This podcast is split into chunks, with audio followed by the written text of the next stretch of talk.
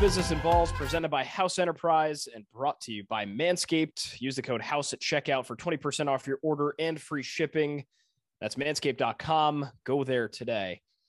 That's Will, and I'm Jake. And what an awesome week of sports. Uh, the Masters is complete. Scotty Scheffler with a big dub. Um, baseball started again. NBA playoffs are about to start. NHL playoffs are about to start. This is the golden time, Tondo, for sports, and I'm buckled up. Oh, and March Madness ended too. Almost forgot about that. I mean, yeah, this is it's the peak. The weather's changing in New England and in the Northeast. Um, a good paradigm switch of the basketball ended, hockey's ending, baseball starting, football draft, the Masters, all this great stuff. So, a lot to cover. But more importantly, in terms of this podcast, I just looked at the date two year anniversary. Yeah, we're coming up in, April I think it's 15th. the 13th, technically. April 13th. So, tomorrow, um, two years in the Beers, Business, and Balls podcast.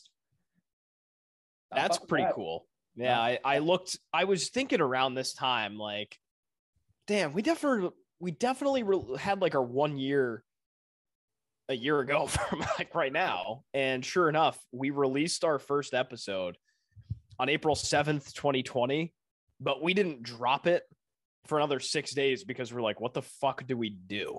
Like, how do we get this out? what, how are we marketing this shit? So, two years later, we're swimming and we're, we're thriving. So, love you all.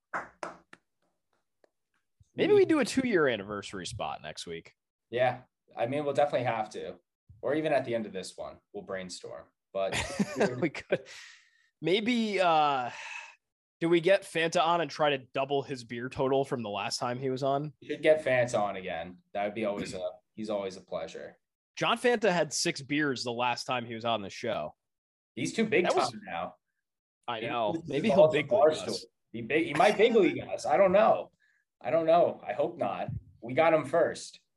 Although he does owe me a favor because I just did him one. So so I think he owes the the program maybe uh, his uh, his fourth appearance on the show, right? Or is that his third?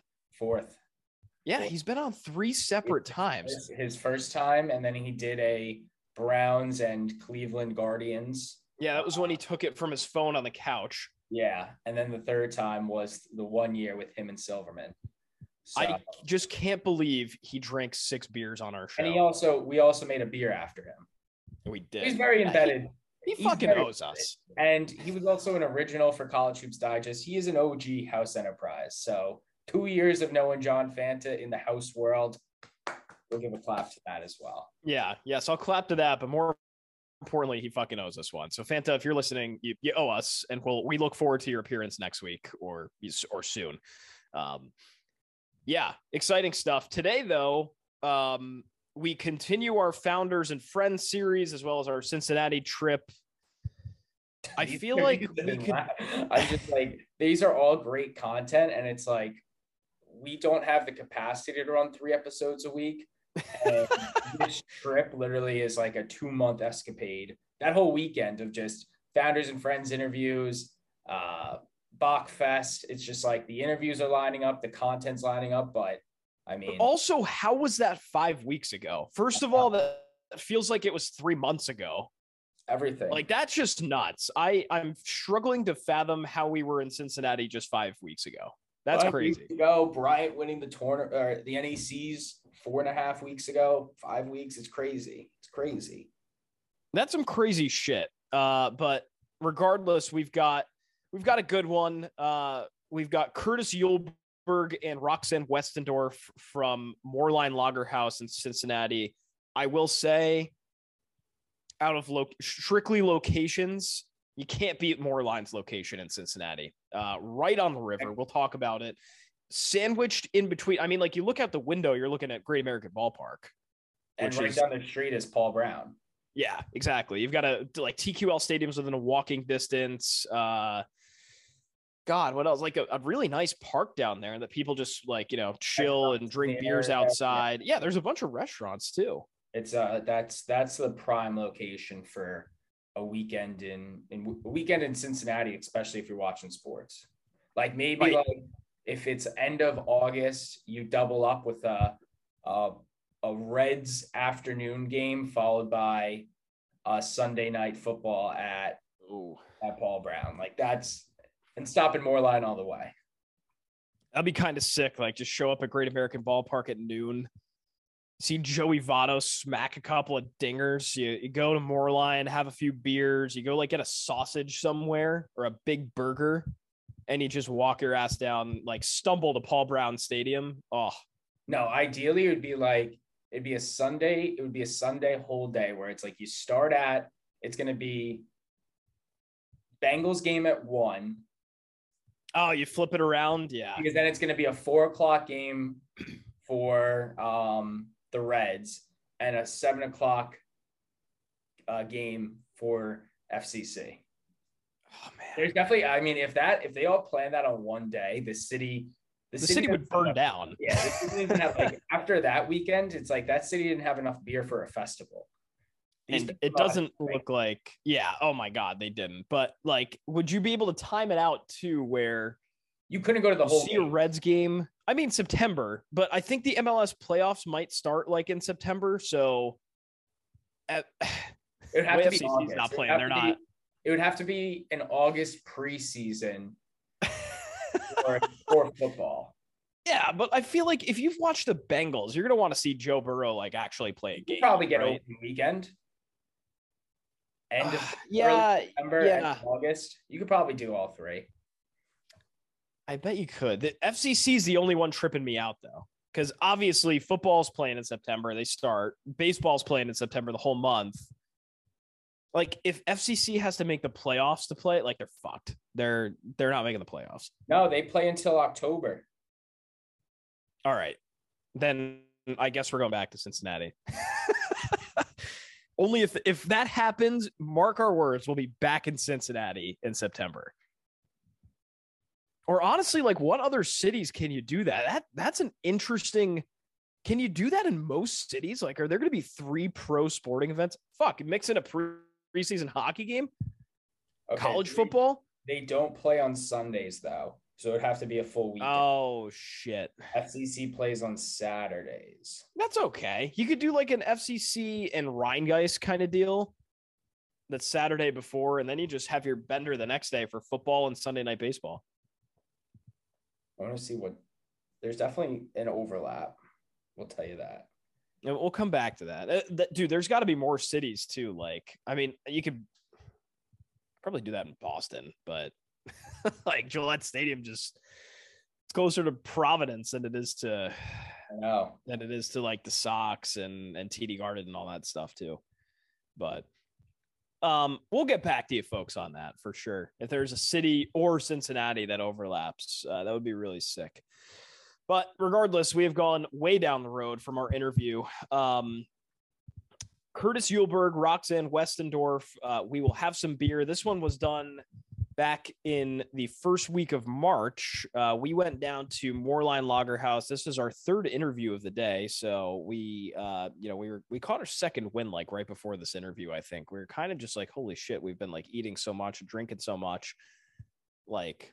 You know, let's see what happens. Basically, um, ended up being a really great conversation. Curtis Eulberg uh, heads up most things from a brewer's perspective over there.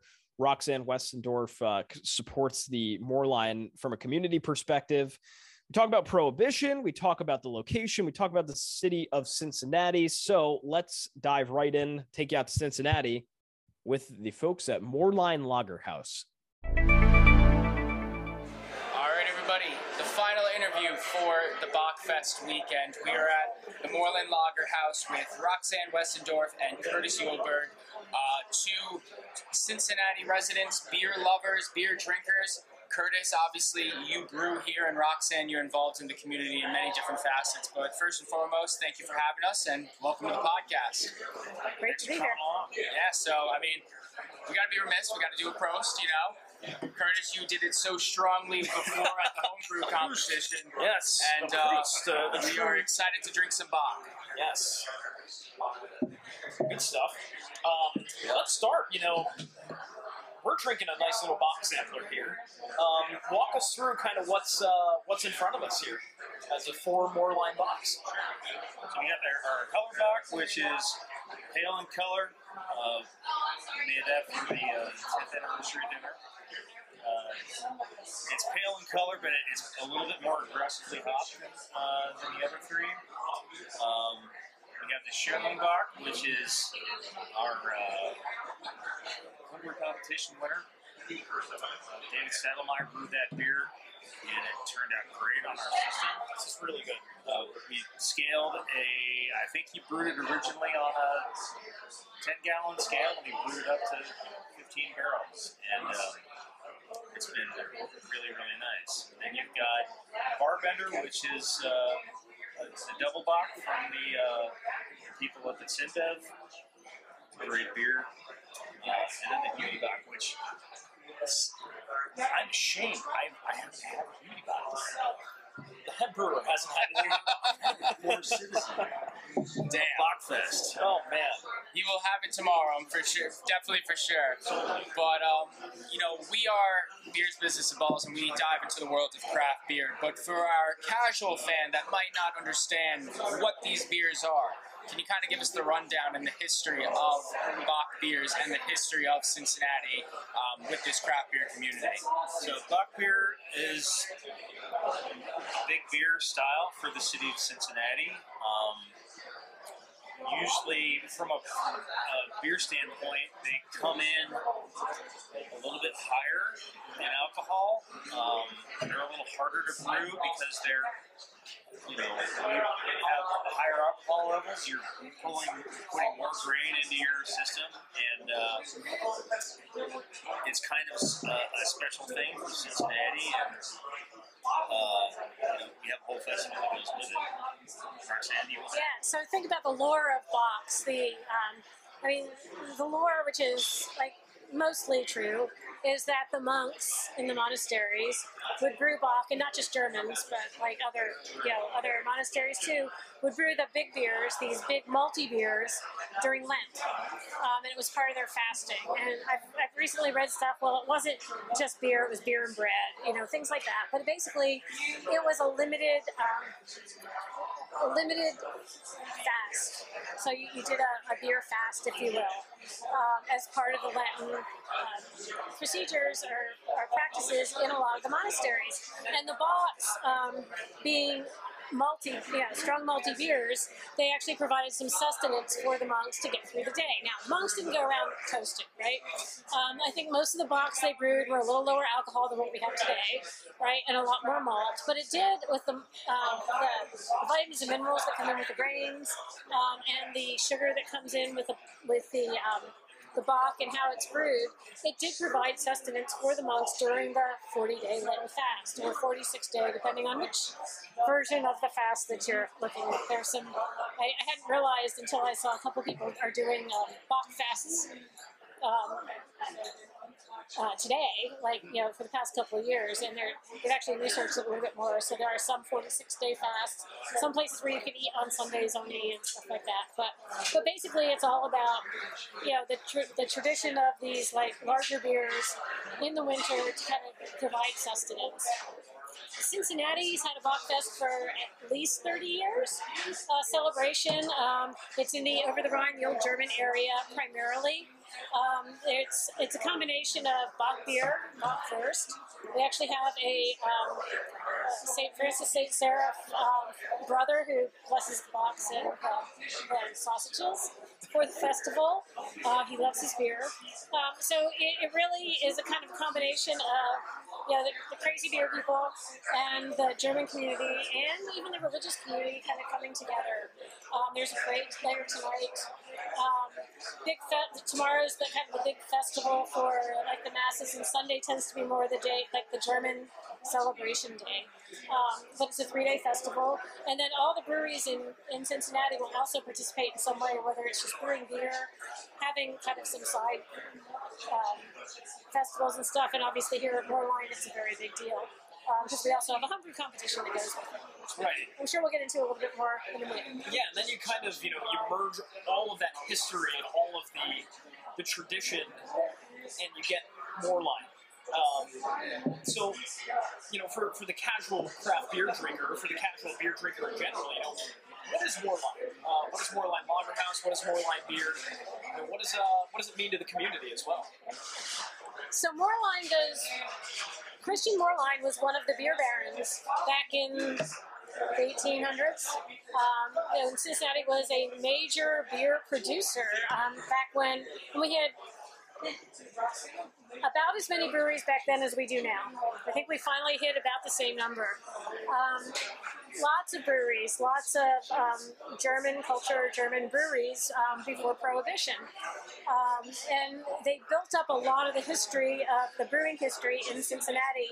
Um, and I know you guys are going to do the um, historical tour tomorrow with the lagering tunnels, and I'm sure you'll have, know, you'll, you'll kind of give your your listeners a little bit more about that later on, like after you've been through those You, you have to experience it before you can talk about it. Um, but it, it's part of this history in Cincinnati. Greg, um, you know, got into the beer industry um, a long time ago. He was actually a distributor for Warsteiner, um, things like that. Got more and more interested in the history and the history of Cincinnati, um, and bought the Moerlein brand. And it took him a number of years to be ready to open his place and take Christian Moerlein into the 20th century and now the tw- uh, actually the 21st century, right? Um, so it took him a, a, little bit to get that done, but this is his vision here with the Lager House and bringing the history of Cincinnati and the history of beer in. And he actually had access to a lot of the old recipes, which are interesting because they're written in German and in a, a, a dialect of German that very few people read.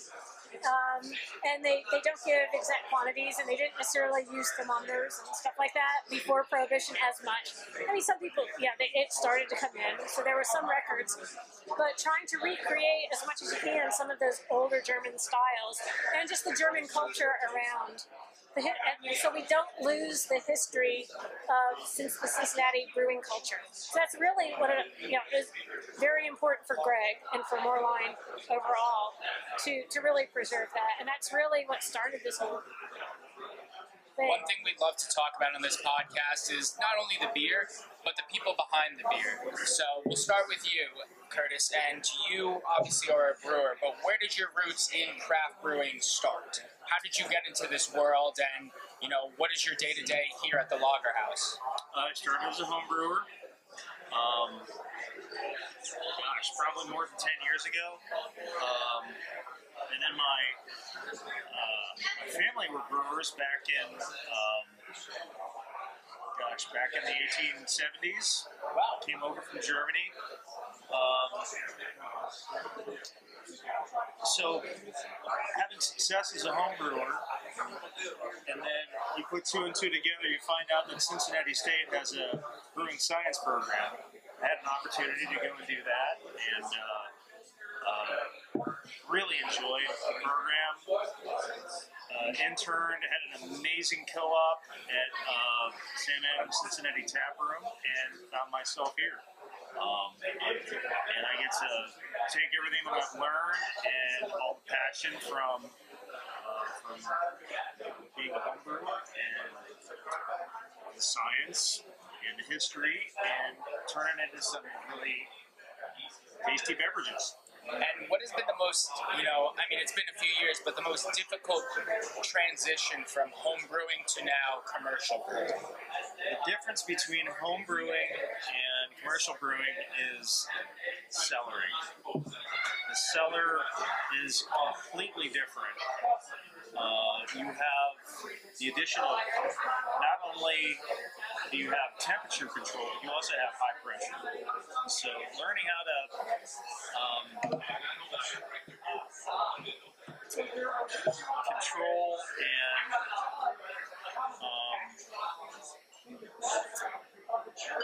have your SOPs set up for success with pressure is probably the biggest challenge. And safety.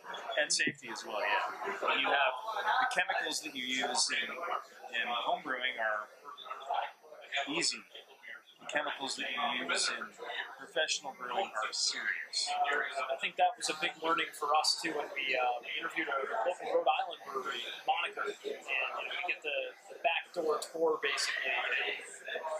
We get a sneak preview of something out of the uh, out of the fermenter before it hits the keg, and then all of a sudden the chemicals come out to spray it down. And the gloves and the, you know, the mask that he's wearing and all this stuff. I feel like that's a, a key part of you know, the brewing process that not, I don't want to say it's overlooked by any means, but you know, it's you don't necessarily realize it until you get to that commercial process.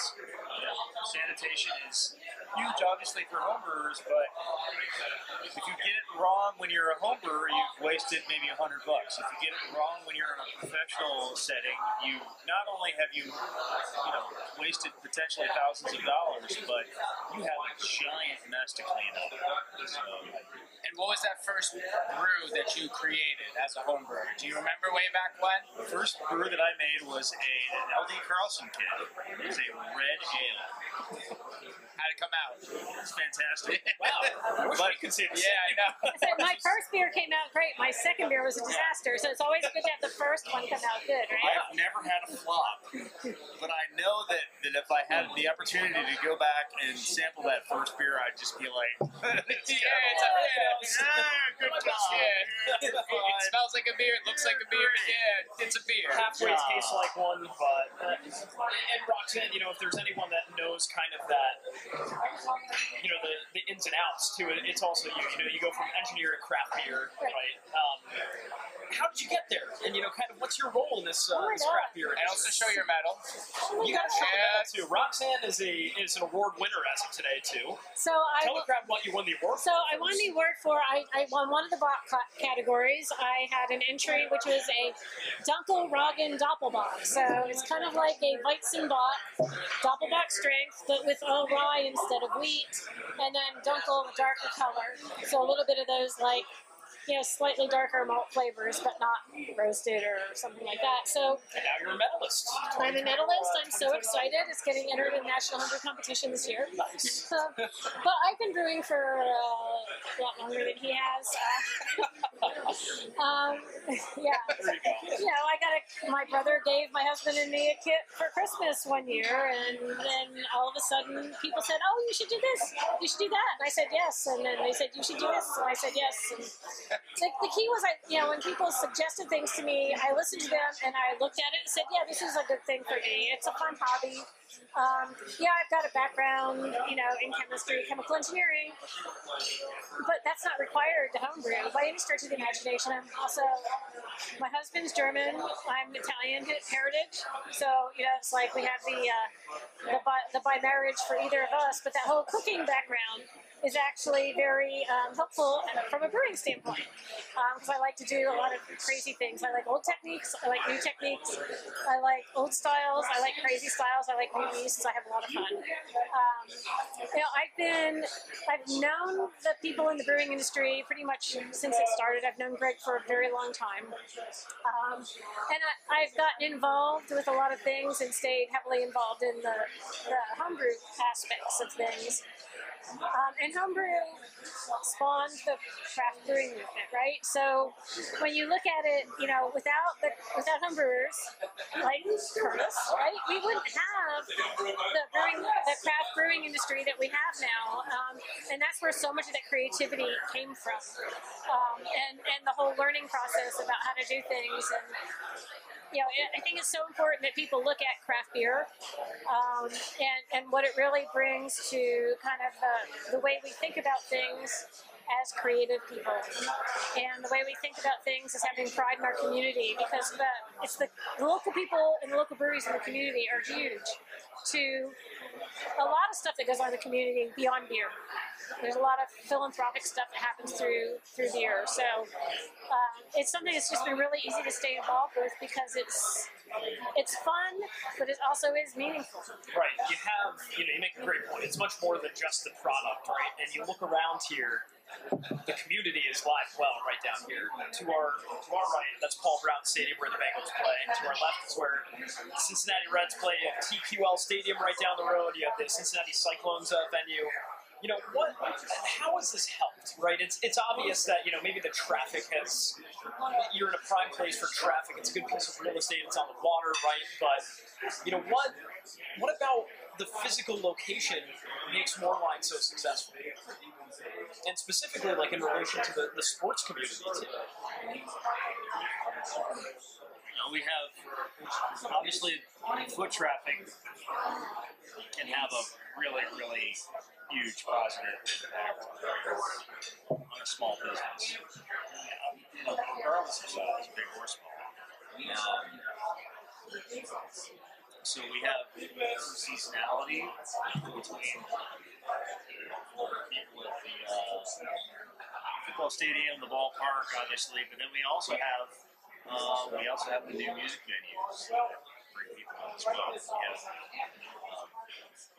um, people at the uh, Heritage Bank Arena and music venue that is uh, downriver and has a tremendous foot traffic. And Riverbend too down the other. Right, and then like so, right here you see the V, what we call the Wiesen, right? So this big open field between us and Paul Brown Stadium, and like at Oktoberfest, um, yeah, Moerlein will actually have a separate Oktoberfest celebration where they set up tents and have like additional Oktoberfest space here besides the, the rest of the downtown Oktoberfest, which actually has kind of moved into this area anyway because it's this is a park.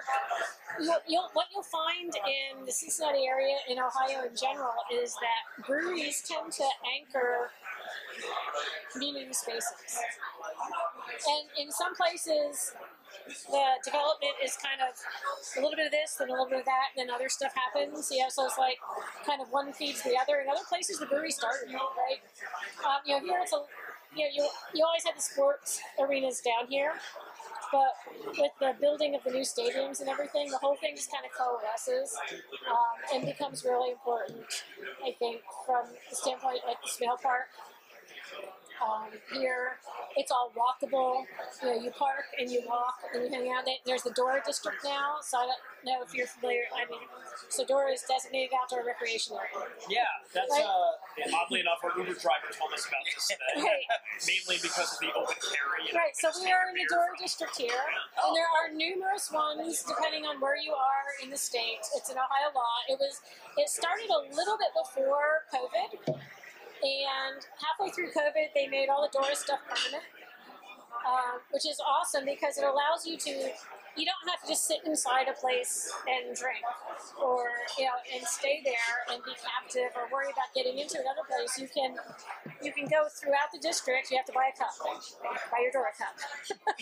um, It's a lot easier than going, you know, chugging out your yeah, oh, it's also, but yes, it, it, it promotes more responsible consumption. Right. Um, and it also promotes more community because you're out there talking to people, and not stuck at a table. You know, it's like, oh, I'm done. Like, I want to go out and walk. Somebody else come in and take the table. It's like, you know, it's really one of those best of all worlds types of things. Um, it doesn't affect just beer. It's it's uh, any drinks now, which is pretty cool. But obviously, beer is a little.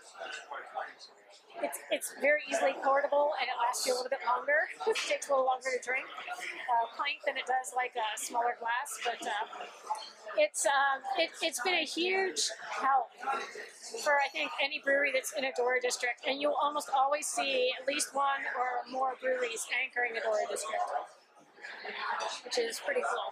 I can't say for all of them, but all the most of the ones I know about have at least one brewery anchoring, which is pretty cool. And it's it fits with the whole park-like atmosphere here. There's actually Cincinnati has a summer beer fest that will be down here, like you know in the park right across from here. You know, it's it, it just makes it so you you have more space. It's more comfortable, and it's much more a family atmosphere. And and that's really part of craft brewing, right? It's not about the dingy, dirty bars. It's about too. That's, that's such a good point. I- I'm curious too, and I know Will, you are too. But Cincinnati Bengals, the run that they had, Oh man. maybe a sore subject at this point, but you know, there were even from Rhode Island, we saw the videos of people wrapped around bars. You know, uh, Curtis, before we hopped on the air, talking about how you basically you had to revise your production schedule, right? Because uh, the community came in and drank all your beer and left, basically. So, um, I mean, how cool is that to see the Bengals go on the Super Bowl run? You know, obviously, guys did some cool um, you know endeavors with cans and, and things like that as well. You know, to have the community rally around a team that wasn't expected to go that far in the Super Bowl. And then come out and, and show out for that long period of time that the Bengals went on this run. How cool was that? So last time that happened, I was in fourth grade, and That was the right I answer. just yeah, I just dated myself there. But the I was at least already in Cincinnati It's working cool. at that. 1989 for those listening at Yeah, home. right. Not to age Curtis. Yeah, 1989. the team made it an investment in a couple of key players and ended up having the right stuff, and it was magical. That was a good. They're they're a good team. To have a kicker that goes out and says, "Hey, it looks like we're going to go to the playoffs," That's that's just swag. That just that is He has baller, confidence like like literally baller stuff. Yeah. And he's like just like a super sweet kid, right? He's like a rookie and just like super sweet kid. It's like, okay, we're there. We were just talking about how unfair it was, all the crap he received for you know watching a halftime show and things like that. It's like he hasn't missed a kick in like 10 weeks. Let the man do what he wants. I was like, the guy is he's doing awesome. his he's doing his job. You want a Reuben? We'll get you a Reuben. Well, and then you got Joe Joe Burrow, you know, like ice, you know, ice veins type of thing, and you know, people say it's like, you know, nobody in Cincinnati is saying, oh, this is the season was a disaster because of that last game, because the, you know, we all know we need an offensive line. Okay, we all we all There's mock realize draft projections that you know the first seven picks are all offensive linemen. Which, The other nice thing about A few Cincinnati, free agents, but the other nice thing about Cincinnati sports is, regardless of outcome, Cincinnati sports do not define Cincinnati. Yes, they complement Cincinnati. I like that. but the fans are intense Yeah, they have a, and but polite. And you see, Yeah. right? There's there's an intensity, yes. but we're not. There are certain places in in within a within a, a day's drive of Cincinnati where their sports teams define the city. You can just say Cleveland. And we can say it. If you don't want to say it, we'll say it. and I lived Pittsburgh. over Pittsburgh. Spade Spade years, and they wear their hearts on their sleeve. What are you gonna do? I grew up. I grew up not too far from Philadelphia. You don't want to like just say That's Philly a fan, right? I You would know. prefer we don't say. Yeah. but it's like Cleveland wishes that they had a Joe Burrow instead of a Baker Mayfield. It is. It is. is that's it. Everyone wishes they had love a Joe Baker Burrow. yeah. It's yeah. like it's oh. fine. I don't know. It's fine. You have Joe Burrow. How do you love Baker We have, we have Joe Cool. You have the Snoopy, the Snoopy have like everything that comparisons. Exactly. Let's all- let's think about Cleveland sports not in terms of sports, in terms of Greek tragedy.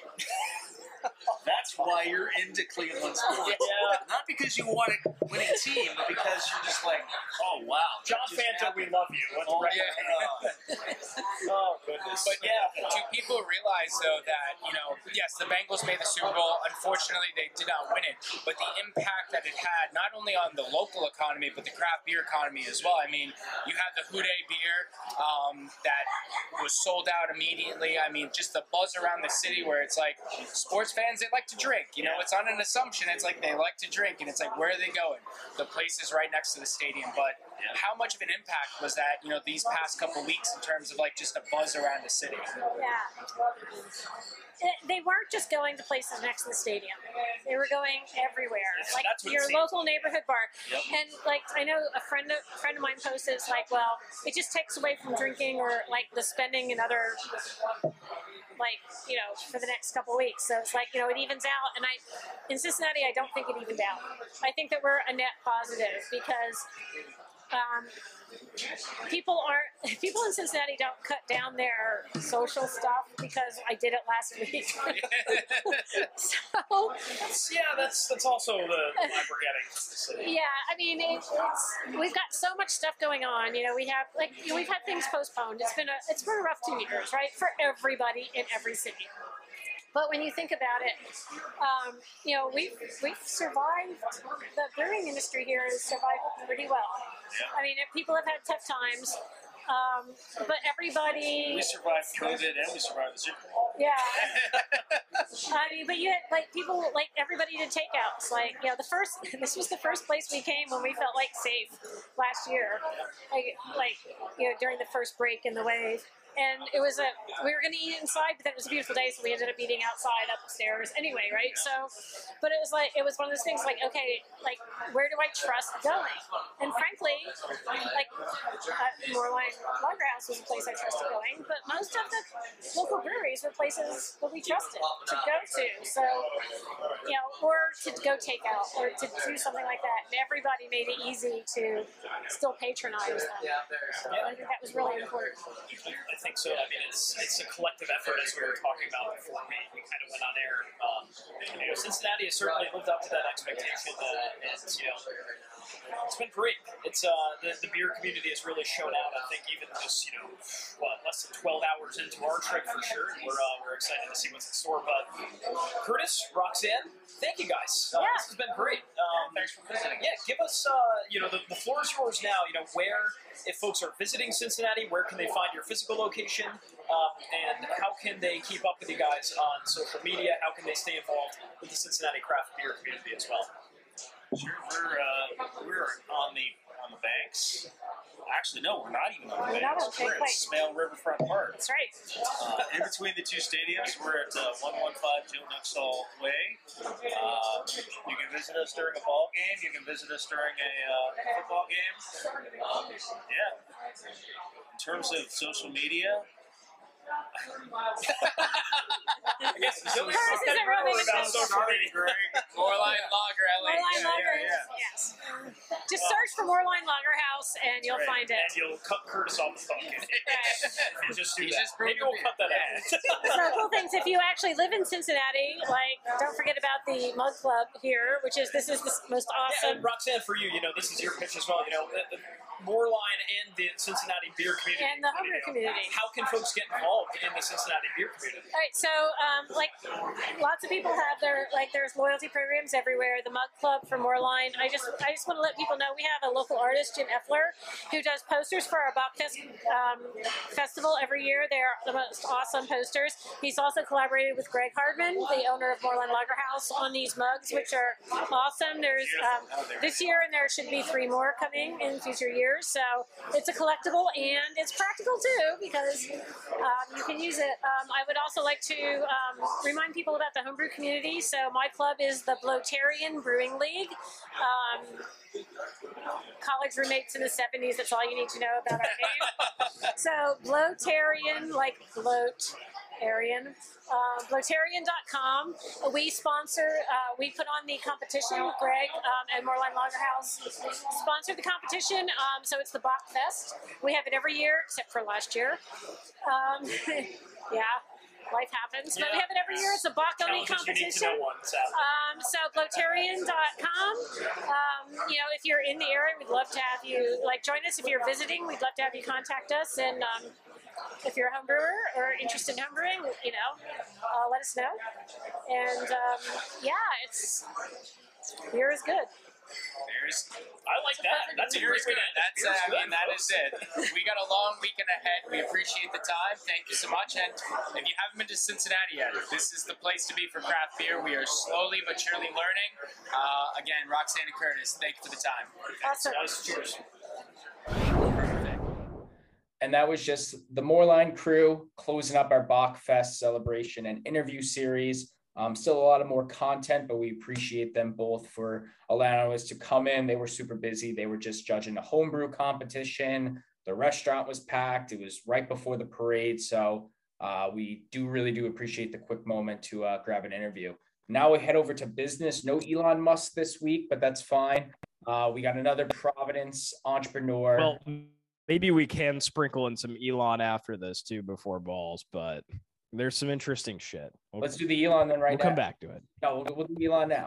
Should we do it now? All right, let's do it now. So, I mean, Uh, Let's get Elon Musk. ten. He buys ten percent of Twitter, nine point something percent of Twitter. This guy's out of pocket, is what he is. First of all, the guy literally just has an idea and he has enough money where it's like, I want to do this, and then the next day it happens. So he buys just under ten percent of Twitter. Um, memes are going crazy. Everyone's excited. and then he was like going to join the board, but now he's not on the board. Um, supposedly his file, like he didn't file correctly with the SEC, so like he might have not even like he wasn't supposed to buy this many shares of Twitter or like wasn't allowed to. I mean, this is like this is just straight out of a comedy skit. This is a movie. I don't know what the hell's going on. Uh, In the statement of the Twitter CEO was so funny. It's just like, hey, um, I thought Elon joining our board would be best for us. Uh, you know, that was definitely the right call of us. Um, we went down that path, and then, you know, he he expressed interest in not joining our board. That's what's best for Twitter right now. It's like, so, so what the fuck is best for Twitter then? You just said both times, like, oh, Elon joining will be best for us, and then oh, all of a sudden it's not because it doesn't happen. So I don't know. I think he's taking the approach of like let's let's be really loud, like let's be sort of populist basically and like throw throwing all this shit. I'm sure you guys saw over the weekend. I know you did, I'm sure, of he just throwing out all these apps and six.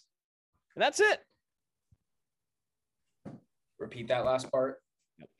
I'm sure you saw this over the weekend. He was just tweeting, throwing out all these app improvements and just hoping it sticks. And people are engaging with it. They're saying, oh shit, you're right. This shouldn't be $3 a month with Twitter Blue. I should be verified if I pay a certain amount of money.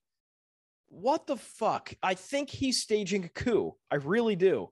I Well, think there's going to be enough people to get pissed and either boycott or they all rally around him. The So- biggest, I mean, the biggest move behind this is like Elon is the biggest anti-censorship role model figurehead um, Mhm. in in our generation. So it's like Twitter has obviously been caught a lot in the recent like woke cancel. You know, we need to you know quiet people, but then like ISIS leaders still have Twitter. So it's like whatever that means, but Elon would obviously try to be a figurehead of change for that. So I don't know if it was like he stepped down, the higher ups might have said something like, I don't know. It's definitely suspect because like when Elon has an, an idea in his head, he does it. So for him to be like, me smoking weed at the board meetings and like throwing out this stuff, trying to get st- stuff to stick on the wall, to then like a couple days later being like, oh yeah, no, we decided this isn't going to be the right path. Something's fishy. I agree. Something's up. That's the Elon stuff. We'll leave it at there. We don't want to steer Pierre, steal Pierre's thunder. So I interrupted a very well deserved introduction for Pierre. Yes, no. So Pierre, another Providence entrepreneur, part of the Founders and Friends interview a few weeks ago. He is the founder of 1440 Media. Um, pretty cool, pretty very highly growing company. I mean, he was talking about hundreds and hundreds of thousands of people subscribing to this newsletter, but he is bringing today's news in a very formulated, quick, easy digestible format and is growing like crazy. So here is our interview with Pierre of 1440 Media. All right, the final interview of the year, evening. Uh, Pierre Lipton, a Forbes 30 under 30. We're gonna we're gonna plug that, you know. But the uh, co-founder and COO of 1440, a daily digest that has over a million daily readers. Uh, we appreciate you joining the show. And uh, how's everything on your end? Yeah, doing, doing well. Pumped to be here. We're happy to have you. So, you know, give us a little bit about yourself, and then the one-minute e-pitch of your business. Cool. Yeah. No, I'm. This is a I'm- big hot seat question Yeah. of the night. Yeah. Woo. I bet a lot of people have that same reaction. Yeah. Um, do I get a minute for both, or is it like? How much time as you want? Yeah. I'm. Uh, I'm Pierre. Like uh, like you said, I'm the co-founder, COO of 1440. Um, Providence local, not native, but I've uh, been here about seven years now. Um, yeah, let's let's dive right into this uh, this quick one minute pitch. So yeah, my, my co-founders and I four years ago were just unbelievably frustrated with the news landscape. We were going to 20 different sources every day, from like TMZ for culture news, ESPN for sports, Wall Street Journal for business, Reuters for politics, and we just we wanted to bring it all in one place in a way that we could trust. Like media is at an all-time all-time low in terms of trust right now, and we wanted to kind of get ahead of that. So we actually just started a, a chain email with 78 friends and family. It was horrendous. It was like really low quality, but we were lucky enough to have to have like an incredible group of, of people that we were sending it to, and um, and they they just gave us feedback, helped us grow, helped us scale. So today we're at 1.3 million subscribers. We have the highest engagement rates in the industry, and um, just trying to trying to build a, a, news platform that people that people like. That's like free of the clickbait and editorialism and, and sensationalism and and, uh, and bias. So that's that probably more than a minute spiel, but there you go. Killed it though. You killed it. Knocked it out of the park. I think that's uh that's in the better half of the e pitches. Yeah. um, but you know, you make, you make a good point. The news today in media, right? Um, lots of different sources. Everybody's got their takes, basically. You know, what were some of those problems early on that you're like, you know, I, I feel like maybe I have an opportunity here. You know, talk us through some of those moments early on in uh, your 1440 journey. Yeah, I mean, you look at like the 2016 presidential election. That was it wasn't like it wasn't necessarily a, a watershed moment for us, but it was definitely percolating in our minds. But if, you look at just coverage of the election, the, the, uh, the, the campaign in 2016, you see that someone who watches CNN versus someone who watches Fox, regardless of your own beliefs, miles away. It, they just they, they, they have fundamentally different understandings of what's happening in the world. And when that happens, like like you can say one side's right, one side's wrong, but that's like that's the degradation of democracy. If if two people can have such fundamentally different understandings of the facts not opinions, but of true facts of what's happening in the world. And you see it today still, like New York Times versus Wall Street Journal. They use charged language on either side of the aisle that, that really influences how people think and like how they how they inform their opinions about the world. And you know, what made you? What was that aha moment for you that you're like, all right, we need to like get this email chain out and start making a more unified news source. Yeah, I don't know if there was a, an aha moment per se, but it was. I mean, there was very much. I, I, I gotta I gotta like give some some hat tips to my, my co-founders Drew and Tim. Um, they they both I think saw it much more than I did in the in the beginning, and um, they they just had, had this feeling. I mean, they, they, they they're about ten years older than me, both of them, and they both they both had this like this strong sense of the, their friends being like very influenced by the news landscape. Also, like not having time in their day, they were much busier than I was to be fair, and um, and it's, it was just like yeah, so so deeply so deeply troubling how how different people's perspectives were based on based on media diet. So email was pretty unsexy, quote unquote, Still for many is. years, Yeah. right? It's still, uh, you said it's still unsexy. yeah, still unsexy. In, in a way, it's still pretty unsexy. you know, we talk talked use with it uh, every single day, though. Right. You know? So who did we talk with? Was it Adam White from Front Office Sports Yes. about that? Yes. They started off very similar. It was email. You know, let's let's reach people where they already are. Morning Brew is doing that now, right? Exactly. What was it about that for? You know, was it kind of a similar path of success for you guys that? You know, you kind of looked at that market and said, "All right, well, they're already there. It's email. You know, it's already existing infrastructure. You know, walk us through the decision to go to email first for 1440." Yeah, so I mean, we're, we're at a brewery, so normally I think it's 82% of stats are made up on the spot. Let's like let's elevate that a little bit right now. Um, I think it's 70 to 75% of Americans. The first app they open on their phone every day is the mail app. Checks out. It is astounding how this like dead medium that the death of email is so so well documented across across all these all these platforms. But like for, for a dead platform, it is doing remarkably well. And that was the case four years ago. I was I was actually um, leading growth and compensation at a different at a different email company back then, and uh, I saw it firsthand, and I saw the opportunity to, to grow like more of a more of a mainstay in American life. That's like in, in 1440, and I I was I had strong conviction that email was not dying, and if you look at the matrix of like sexiness and doableness, it's like it's not sexy, it's not it's, it's highly doable, so it's, it's where the money is. I think. It's like straight up on the uh, what is it, the y-axis? I wasn't good at. I don't uh, know which one's which, but sexy and doable, or not sexy and highly doable. Right. It's it's one of the most like available there because everybody has. And, you know, I, I venture to say like most Americans out here, probably like two or three. So Yeah. strategy. Low barrier, almost no barrier to entry for a business. You make a Mailchimp account if you if you don't want to do a chain email, which, which we did. But if, if you want to make it legit, you do a Mailchimp account. I think it's like twelve bucks a month for the starter package. No, no brainer. Yeah. So, so what were some of the struggles you had though? You know, it's not all sunshine and rainbows. You know, every startup struggles, you know, whether it's make money, whether it's gain users, right? Uh, what were some of the things that stood out as problems or maybe challenges for 1440 to start? Yeah, I mean, there, there have been multiple challenges.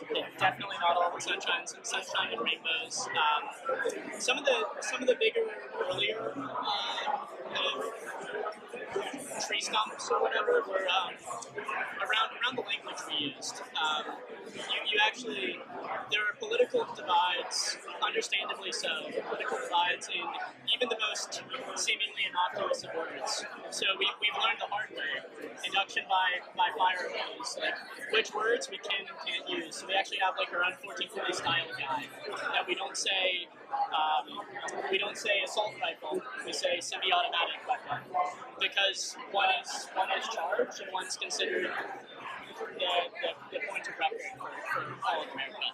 And um, learning that is, is really interesting. It's interesting to see what makes people tick because you don't you don't know that innately unless you you're in all these all these rooms at the same time. So that was a big a big um, a big obstacle for us early on, just like learning how to combat that. But also, can't stress enough like making revenue is is not easy. There's a reason like pre-revenue companies are so so common because finding that first sponsor, finding that first paid customer who isn't your, friend or family, it's a slog, and that was that was a big a big uh, benchmark for us making that first revenue. Yeah, this has been great thus far. Before we let you go, we want to hear, you know, is this something that you ever envisioned that you would accomplish? No. So, you know, going back to that young age of like, you know, before when you were starting this, what advice do you wish you heard back then that, you know, would make things, water's a little bit easier, pastures a little bit greener, once you heard that advice to where you are today? Yeah, I mean, I'll, I'll, uh, slightly not answer your question before answering your question. But so I, growing up, I actually really wanted to be an ambassador. I was uh, my granddad was was an ambassador for the United Nations, had him moving around all the time, um, and it was like really formative to my, my mom's childhood. But it also like I really learned the value of like finding meeting places and negotiations and in just like general human life between people of different backgrounds. So I when we were starting 1440, I had no idea that would play any role because I had like so far detached myself from any interest in being an ambassador at this point. But I that that kind of kernel of knowledge that like meeting places are immensely important just for, for human life and for, for democracy, for people to at least like agree on some things. It's how you how you how you change things. So I um I, I think people can, can differ politically while, while having having kind of common grounds on what, what is fact.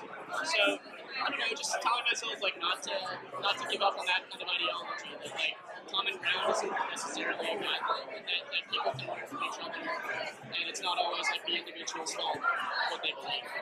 I want to get your take on this as well before we wrap up. We've talked a lot about Rhode Island tonight too.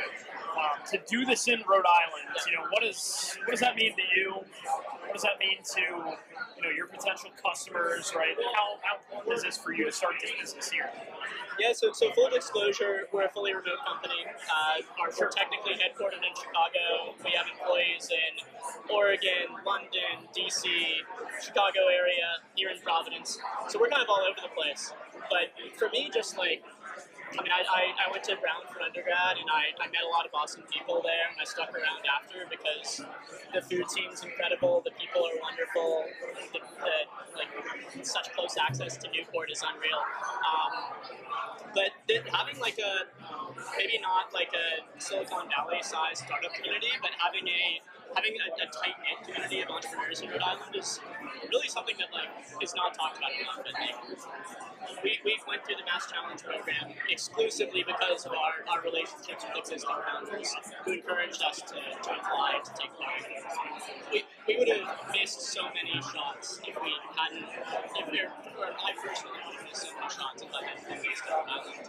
And I, yeah, I owe, owe a lot more success to that. Said it perfectly, Pierre, but we appreciate the time. Thank you so much.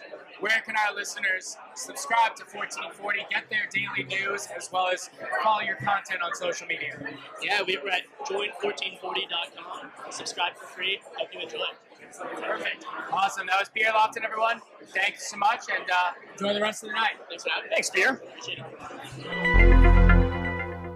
And that was just Pierre Lipton, 1440 Media. As you heard it, email first media company seeking to fight bias, misinformation by using a just the facts approach. Uh, really cool dude, considering he's our age and doing all this stuff. He's Forbes 30 under 30. I mean, that's uh, it's it's pretty sick. Uh, he's doing it in Rhode Island too. It, it's uh, it's interesting because like you know, there's a lot of Rhode Island entrepreneurs. For as many as we meet, they don't really have like physical ties to Rhode Island other than like, oh, our business is headquartered there.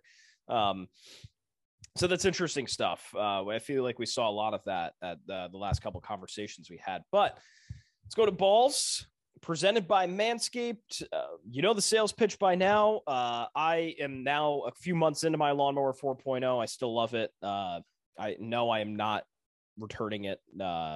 It is excellent. I still have my lawnmower 3.0. It just goes to show you how great the Manscaped product line is.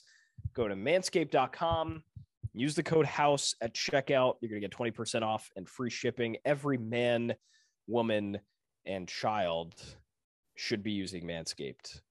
Uh, boxers, uh, ball deodorants, you name it. Manscaped has it. Uh, your balls will thank you later. Go to manscaped.com slash house. Get your 20% off free shipping. Okay, March Madness. Uh, we'll do a quick hit there. Kansas ended up winning by three. The under hit by a long shot. UNC covered. I think we were just like all wrong. Besides the UNC covering, I think you had. Um, uh, did you have the over or under? I don't even remember. I had the over. Uh, what did I? Because this was just like it. Not to say it was a dull game, but like it was. It was cool that two blue bloods were playing. I had the under. I just felt, yeah, you did take the under. Got Yeah. it. So you you hit that one. Um, I did not hit anything I placed. I don't think. I think I hit maybe Caleb Love's shots or points or something, but I did not do well on Monday night. So, um, overall, I thought it was a good game and a really good tournament. Um, saw a lot of upsets. You saw St. Pete's do what they did, and then we saw the Champions Classic. Every one of those teams in the Final Four had won a championship before. Coach K got spoiled. Sorry, Chris Duhon. Uh, yeah, I thought that was a, a solid game. I just thought the momentum was sucked out because Kansas uh, or or uh, UNC just got off to a a really great start, and Kansas uh, ended up coming back. Yeah, but that's what make the what makes the game good. It's like UNC shouldn't have even like had that high of a lead, you know, per se. It's like they obviously deserve to be there. They beat some very impressive teams. They came in as an eight seed. Um, Armando Bacot was a double double machine, but he clearly was hurt. Hubert Davis in his first season, like the storylines were there, but Kansas, I mean, congratulations on the comeback. That was something. Uh, what was it? 15 points. Uh yeah, that would and that goes down as the biggest comeback ever in a national championship game. Isn't that that's crazy? a- yeah, that's a crazy storyline. So I think uh, you know Remy Martin made his his his um Is Mark? There you go. yeah, I was like I lost it. It was so again, we're talking about things that happened so far ago. It was only a week. I know. Like, yeah, what happened with that game? But yeah, college basketball. But we don't sleep until May, according to Jon Rothstein. There's been a lot of transfer news. There's been a lot of coaching changes. Two things happened at Bryant. First off, shout out to Jared Grasso for getting the bag. Got the extension to 2026 2027 season. He's staying in Smithfield. They're going to the America East. Bring on the Catamounts. The dogs will be dancing again. Hearing some rumors that John Becker's getting some phone calls too from Vermont. So that would be kind of sick if he were to just leave, take a few players with him, and Vermont has to start over. I'll take that. Year one. Take Let's that. Would take that. So big stuff all around. Again, Bryant won the NECs, lost to Wright State in the play-in game. Now in the America East, if they win this, you're a 13, 14 seed, maybe even a 12. Yeah, as long as they don't ch- like choke in the regular season, you know, like they need to uh, maybe have one high caliber game against a really good opponent, like you know Cincinnati, for example. They've got them on the schedule again next year. They got their ass kicked by Is this year. If they go and they, huh? Is that in Cincinnati? Oh fuck! I just realized that that is in Cincinnati, and maybe that's a. We're talking All about roads- Cincinnati so All much. roads lead. Wait, when when do you think that is? It's it's won't be It's either going to be late November or probably early December again. Yeah, these I looked in the weekend that they all overlapped. It would be um September third. Imagine that if they're like, yeah, Bryant's playing an exhibition game against like they're doing like an MTE against Xavier first, and then Cincinnati. That'd be sick. Well, when we go to Cincinnati for the Bryant Cincinnati game, we will go to hopefully a Bengals game. Uh, yeah, that'll check out. That'll check out, and we'll go. Is there? There's no basketball in Cincinnati. They have juniors hockey too. We'll go to a we'll go to a Bengals. that'll be for another day. Yeah. but so big news coming out of Smithfield. But the second one was the darling of the of March Madness, Dougie Buckets, Doug Edert, St. Pete's legend. He's Bryant Bulldog. That came out. Now that shit came out of thin air. Now Oh, dude, that was quick. it was one it was quick but everyone assumed like okay he's getting he's in the transfer portal shaw just went to seton hall maybe Maybe he takes him and he like you know he rides the pine. Whatever but then on twitter saturday during the day it was just like peter kiss is touring doug around campus in smithfield and i'm like first off peter kiss ambassador of the year we were both bryant ambassadors good for you brother you just brought in a guy that has 150,000 Instagram followers to campus and was just like, it was literally Simba. It was literally the Lion King where he was showing Simba like Pride Rock. He's like, this is your kingdom now. Like, go have it. And then, he looks at like one sock and he's like, just don't go over there. Just don't go over there. And then so Peter Kiss recruits Doug. Doug signs within an hour. He's like, yo, I'm coming to the dog pound. And then he's he just retires from Bryant. Peter Kiss is like, thanks for my six years of basketball. I'm not doing my seventh. I'm gonna go he to the draft. Teased everybody so hard though because as soon as Edert like posts and stuff, they come out and there's all these people going, "Holy shit!" Peter Kiss and Doug Edert. What Those a are, like, world! I mean, honestly, for the casual college hoops fans, if they named five players from the tournament, those two guys are Dead ass, yeah. I don't think they could have named a single guy on Kansas. Maybe Remy Martin. maybe Remy Martin. They probably would have mentioned Armando Bacot. Yeah, because they'd be like, "Oh, his name sounds like bacon. Awesome." Fucking Paolo. Probably. Pa- probably Paolo. Maybe like Maybe Gillespie. I doubt it though. But you know Peter Kiss and you know Doug. uh, you know Doug Edert. those are two headlines that even though you know Bryant didn't go as far, people had Peter Kiss on the radar, and St. Peter's made it you know as far as they did. So It was are- definitely for different reasons that Kiss was on the radar. They're, they're like, Well, everyone yeah. knew him because they're like, wow, look at this asshole doing push-ups on the But everyone sideline. said like they're like, yo, like Rothstein tweeted, it's like there's gonna be people in 30 years from now with I hate Peter Kiss shirts. And it's like if they made it as far, he would have been the the the man that wears the black hat in the tournament. Like Peter That would be sick if he got far enough that they made a documentary on him. If they literally made I Hate Christian Laettner about I Hate Peter Kiss, that'd be Yeah. sick. so unfortunately he goes. I mean, we thank Peter Kiss for everything. We hope to maybe have him on the pod one day soon, but um, you know, he he will do great stuff. I'm still not closing the door. I do think that seventh year of eligibility is still burning in his pocket. That if shit goes sideways come the fall, I think he's enrolling. And I do have inside information that he is, in fact, in the townhouse lottery. He is in the townhouse lottery. So this man is still considering Bryant, although He's that in the townhouse lottery. Oh fuck. Uh, so because he's probably well, you know, that's that's taking an interesting twist. I also did find out insider info with sources that will not go on record with me. Um, he's at the mercy of a previous school if he wants a seventh year, and I'll leave it at that. But the previous school has to do some paperwork. There's only two of them, so I'll let the viewers decide to figure it out. So Rutgers. It's basically like, you know, they have to he would have to have a medical hardship waiver. I don't think he's he's not like he's go. It doesn't matter anymore because he's going pro. Like some, I've said this before.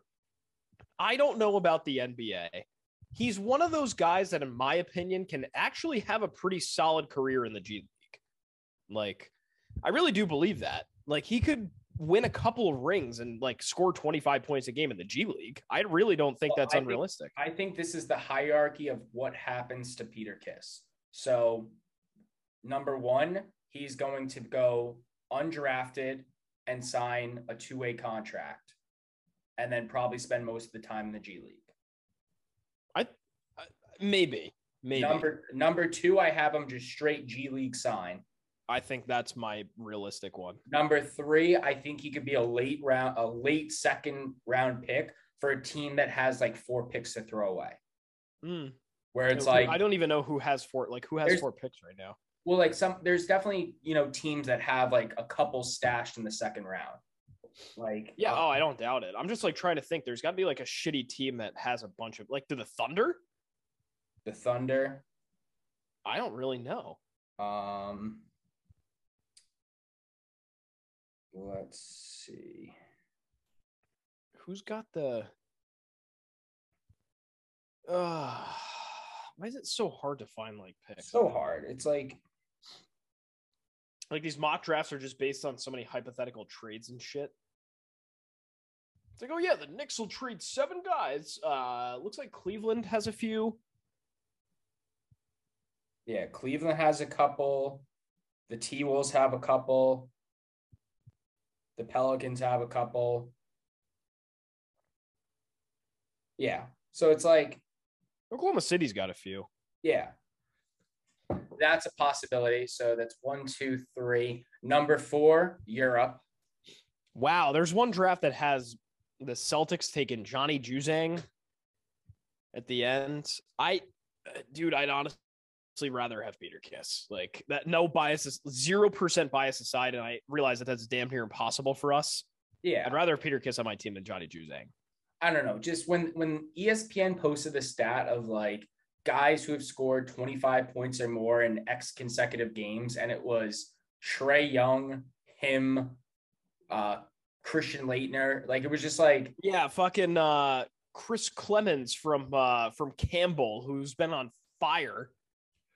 Like I think someone takes a chance, and then the last one being he comes back to Bryant. I think there's a, like a five percent chance that happens. Yeah, I'm not you- closing the door. I'm with you. Well, that's what I said. The door is. I'm not. I'm just saying the door is not closed. I think Yeah, it's all like right. Yeah. everything. Those four things don't have to happen. So what's he gonna do? Pull a Tom in that scenario? Would he pull a Tom Brady and just be like, "Yeah, psych, bitches"? Like I posted this whole big thing about Bryant and Grasso, and I'm coming back. You just want to stick it to the man, like kick Ben Shungu's ass at the America East Well, I mean, Championship. I would so like I would be pissed if he didn't go back to Bryant. Like I would too. like and again, if it was at the point where you know he's like, "Hey, I had an incredible year. We did so many good things at Bryant the past two seasons. I'm going to use my seventh eligibility to go to Baylor, go to you know, right. Like that would be like a team that can win a title. Yeah, where it's like, you know what? Fine, I get it. Like if he said that right after the tournament, but then if he was like loving all the Bryant shit, saying he wasn't, he was closing the door, and then the fall comes around and he's like, oh yeah, I'm signing back with so and so. I'd be like, all right, yeah, like he goes to uh like he goes to Iona.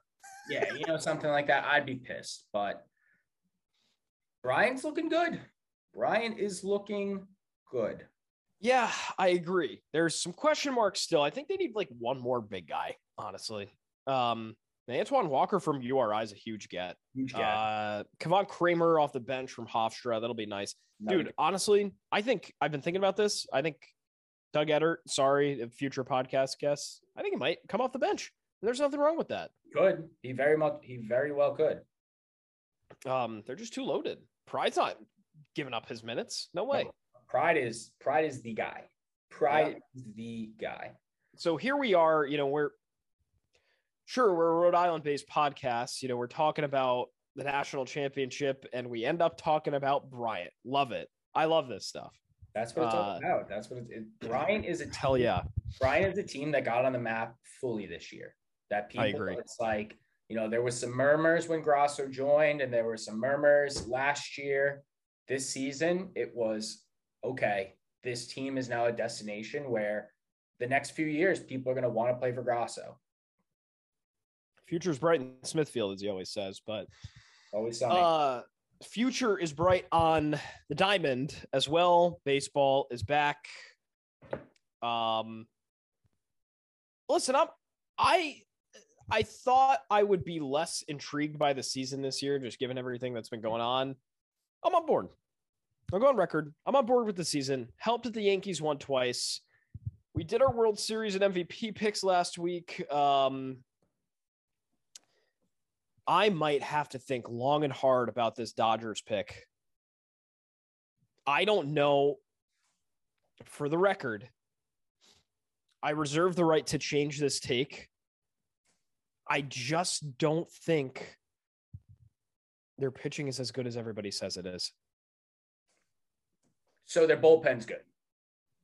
Yeah, their bullpen's great, Their bullpen's great. but their bullpen can't win them like as many baseball games as America's promising right now. I, I 100% agree with you. I don't think their pitching's fantastic.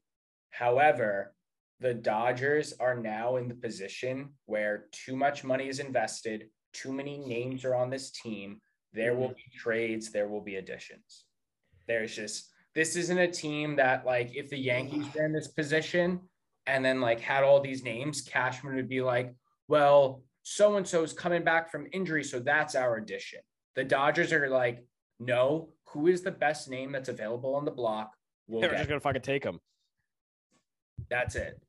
So again, we can't also judge on stuff, but like after three days, like positively. or Yeah, I, like, I know. I'm, just saying this. I'm shit. all aboard on the Yankee stuff right now, but it's like there's still a lot that can be done. It's like the pitching needs to be better.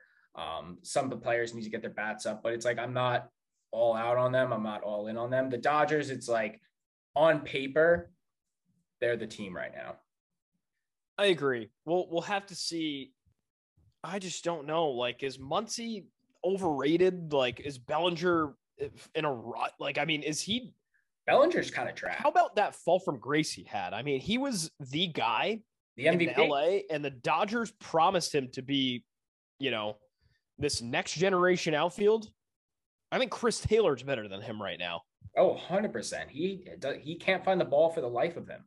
But when That look- sucks, though. I was rooting for him. this team, like if you're a fan the last five to seven years and you're like, hey, you're gonna have a team with Freddie Freeman, Trea Turner, and Mookie Betts, you'd be like, that's an all-star team. It's Yeah. like, no, that's just the Dodgers. I know that's their infield is all star caliber right now. Yeah. It, it absolutely is, and honestly, so is their outfield. Obviously, you have all those names on the Dodgers, but in the same argument, it's like if you're a baseball fan the last 10 years and you close your eyes and said the Yankees have Giancarlo Stanton, Aaron Judge, Anthony Rizzo, and Josh Donaldson and Gerrit Cole, you're going to be like, oh, well, shit, like this team's going to win 120 games. So That's the thing. you can't put a lot of stock on the names on paper. However, the Dodgers are a team where it's like the rich keep getting richer. Yeah, I agree. I agree. So what I, I think we should do because we did World Series and MVP last week. Uh, we've got three more categories. Maybe we can roll them out over the next couple of weeks. I'm, I'm just like what our predictions are because honestly, none of this shit is gonna change drastically into May. You want to do Rookie of the Year, Cy Young, or Home Run Leader today, and we'll we'll pick, we'll each pick one. Let's do rookie because my Cy Young lead, my Cy Young pick's going to be worthless after this weekend. So That's true. It's not fucking Gerrit Cole right now. no. Um, So we'll do rookie. all right, you want you want to go first or I'll go first. I'll start with the NL. Um, my lock that I put in and I believe was plus three something is um, Seiya Suzuki on the Cubs. oh yeah, yep. I mean, he's was that talented international prospect that every team always savors over. He's not the next Otani, but his bat's legit in this Cubs team, which is not a full team at the moment. I think he's going to be a diamond in the rough where it's like he's probably going to hit 25 plus home runs. He's he's quick, he has great defense. and I like the fact that it's like a it's a yes, there's an adjustment going from Japan to the United States, but he's been playing professional ball where it's like former pros are in Japan right now pitching against him. So I really like him for my. NL. Am I scratchy? No. Uh, huh. a lot of post edit on this.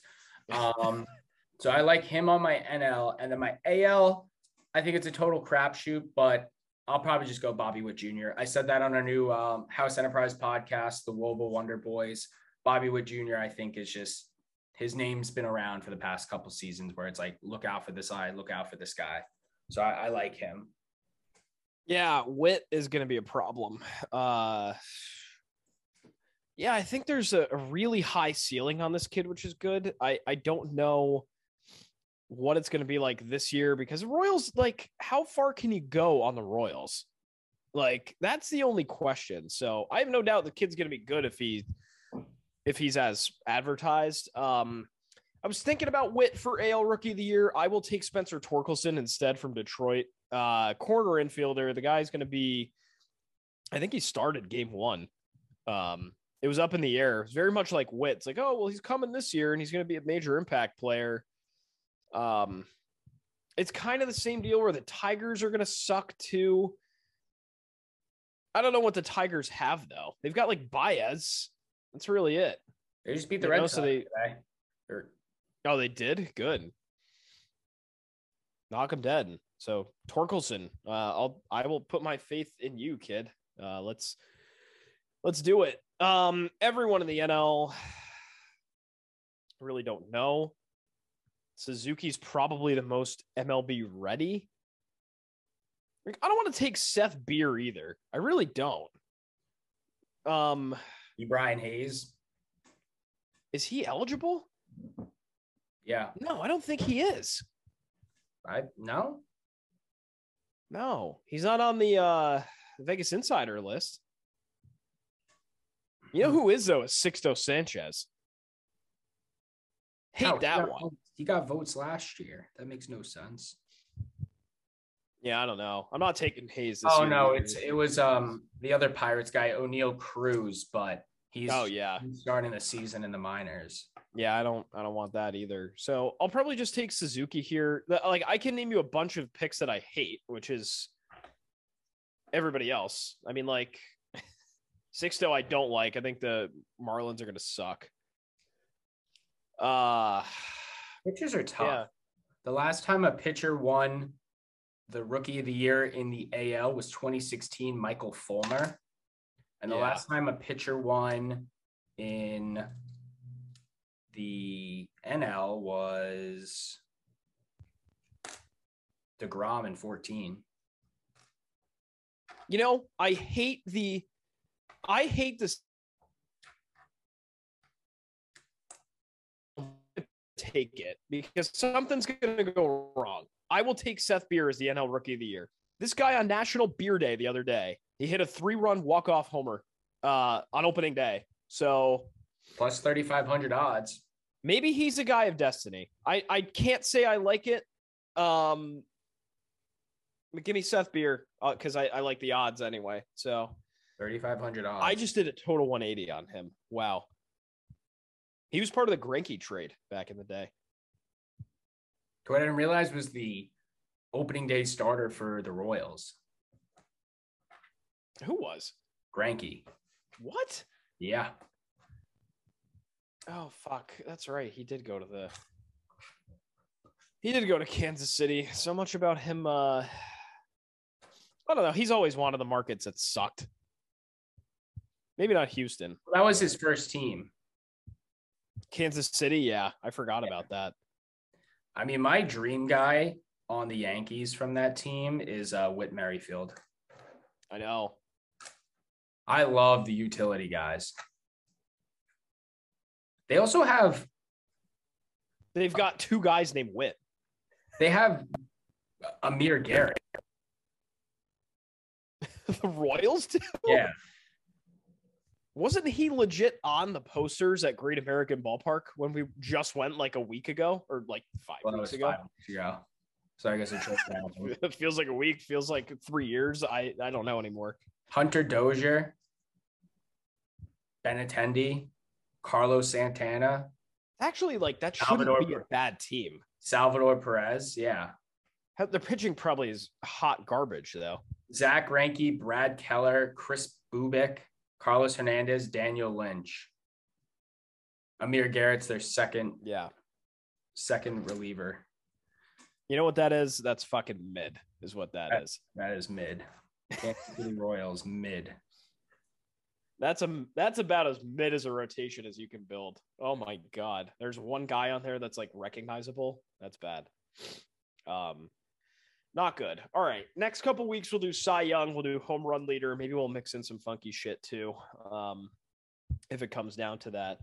Uh, real quick, we'll talk about the Masters. Uh, Scotty Scheffler, congrats to you, Will. Um, you sprinkled some cash on that.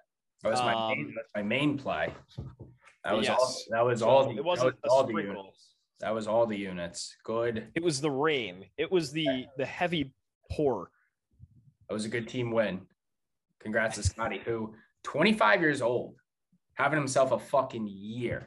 There He was, was a- born in '96. That's he is, dude. He's six months older than you. That's fucked Eh, up. there was something that was like so before 2022 he had like no major wins he was still ranked like top 20 in golf in the world and probably had like $8 million career earnings which is like again for 25 years old that's fucking mint um lot better than what we're doing.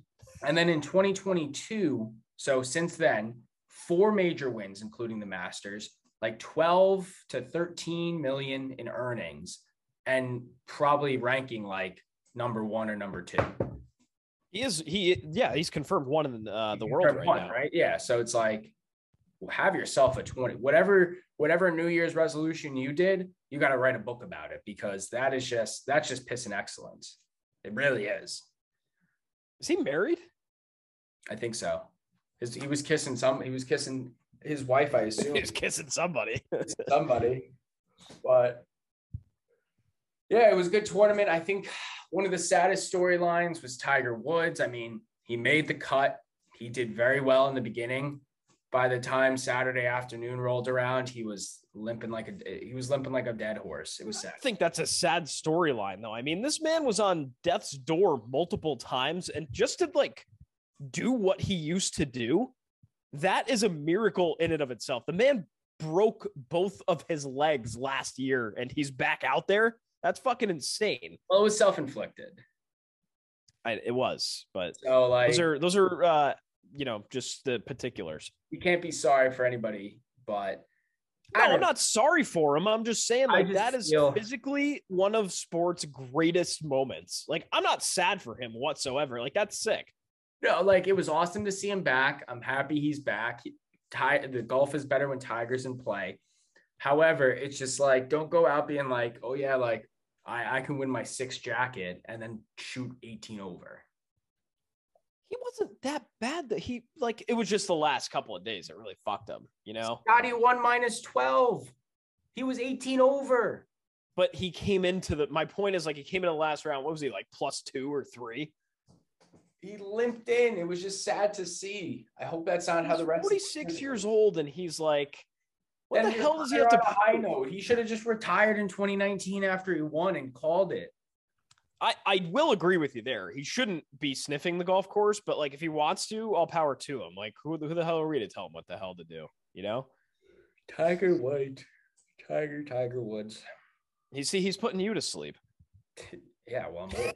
So 25, I'm out winning Masters. I'm going to go to bed by 10 o'clock. so Tiger, kudos to him. Like he says he's gonna try to play uh, at St. Andrews this year. I don't know, man. Uh, Like if he wants to play, good for him. I just don't want him to embarrass himself. And shame on us to doubt Tiger because he went out there at Augusta. He played it like a champ the first two rounds. Like, good for him, honestly, for even doing it. Um, I don't know. It's probably time to hang it up though. Yeah. You know how much money he could make like commentating or like, you know, maybe I could see ESPN doing something like a Tiger cast down the road. You know, maybe they get a golf package and they, you know, they put Tiger's pretty face on it. right? Well, not so pretty. He's a pretty pretty ugly looking dude at this point, but yeah, I think he's got a long future in, in this business if he wants it, but just like hang it up. That's my Yeah. that's my two cents there. Um, last point here NBA playoffs are basically set. A couple of interesting storylines here as well. Um, first of all, Lakers on the outside looking in, they fire Frank Vogel after missing the playoffs. So we just talked about this with Chris Duhon last week. This is Super Team 2.0. And these super teams are 0 2. That's that's what I'm saying right now from the Lakers perspective. I don't know if it's them. I don't know if it's just the the amount of ego and star power in the room, but like that wasn't good. That was a bad Lakers season. The only person you have to blame is Anthony Davis, in my opinion. Like, Russell Westbrook wasn't great, but Anthony Davis is the youngest there, has so much like MVP potential, and he can't stay on the court for the life of him. He gets hurt a ton. He gets hurt a ton. So in hindsight, it would have been sick if this team did something because it's like a lot of players you grew up, you know, you had obviously LeBron, AD, and Westbrook, but you had Melo, you had Dwight Howard. Dwight Howard. Um, there was, it was Trevor Ariza. Like there was, Was a, Rondo on that team too? for a second, and then they swapped him. Yeah. So it's Where like he go? the Cavs. Oh Jesus. Cavs right after Ricky Rubio got hurt, but DJ Augustin, Kent Bazemore, Avery Bradley, Wayne Ellington. like there was it was names, but it just what it didn't fit. It didn't fit. So I don't know. I mean, freak the coach is always the scapegoat. I heard rumors that the Rockets want to bring back D'Antoni because of the James Harden.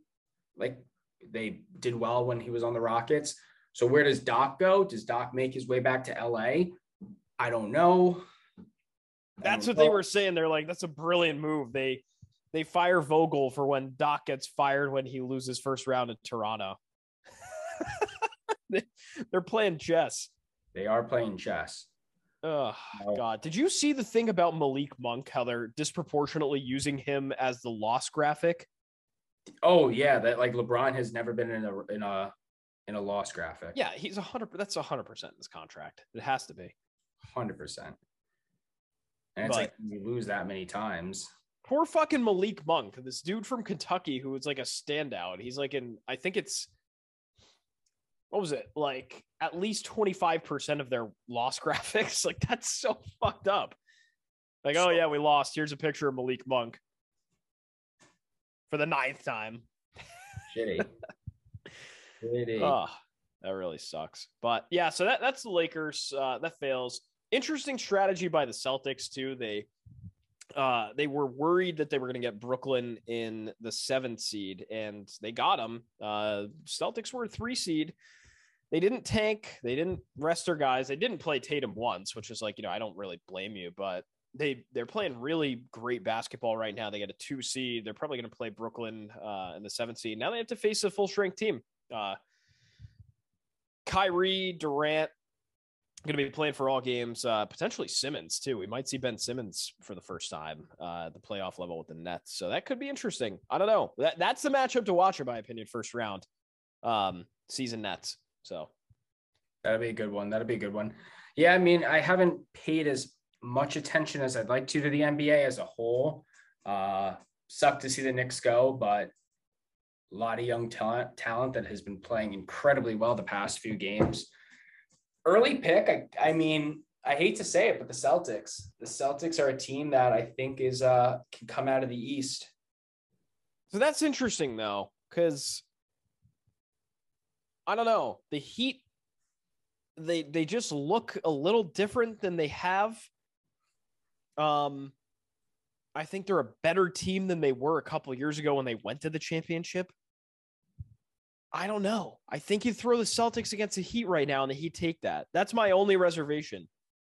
Yeah, I mean it's weird because when you look at the play-in tournament, so if say if the Cavs beat the Nets, right? In that play-in hypothetical. So the, the Celtics would play the Cavs and then the Nets would either play the Hawks or the Hornets. say the Nets win that, it would be Nets Heat round one. Who wins a game of seven? I That think could Nets, Brooklyn. I think that I, I really do think the Nets could. And then from there, it's like an easier path for the Celtics. Well, not necessarily easier, but they'd face the winner of either the Bucks or the Bulls, where Heat's Nets would play either the 76ers or the Raptors. Now, I don't think the Raptors are incredible, so it's the 76ers. But can the Sixers finally win a game? That's the thing. That's the thing. That's the thing. I hope the Suns go to the go in the West. I hope CP3 gets a ring. Yeah. Yeah, that's the thing. Like it's it's realistically like are the Heat a team of destiny? Probably not. Or the Suns a team of destiny? It's certainly looking like it. That's just what it comes down to for me. I think the Suns take it. Yeah, Early, early prediction, right? I like the Suns. I like the Suns. So I think it's their season to lose right now. I really do. Um, I said this about there were there was only one other team that I said this about specifically in college basketball, and it was Iona, and they lost first round. So we'll see. I'm not too confident. Uh, that's that's the NBA. That's our show. Uh, we will have some more for you these next couple of weeks. Of course, uh, some good interviews lined up. Baseball starting up and the NBA playoffs are going on. So what what more do you need? Uh, we've got you covered the whole way, and hopefully the business world doesn't collapse by then. Hopefully Elon's on a board somewhere, um, and we will have your live reactions every step of the way. That was episode 83. You can find us anywhere you listen to podcasts. That's Will, and I'm Jake. So long, folks. take it easy.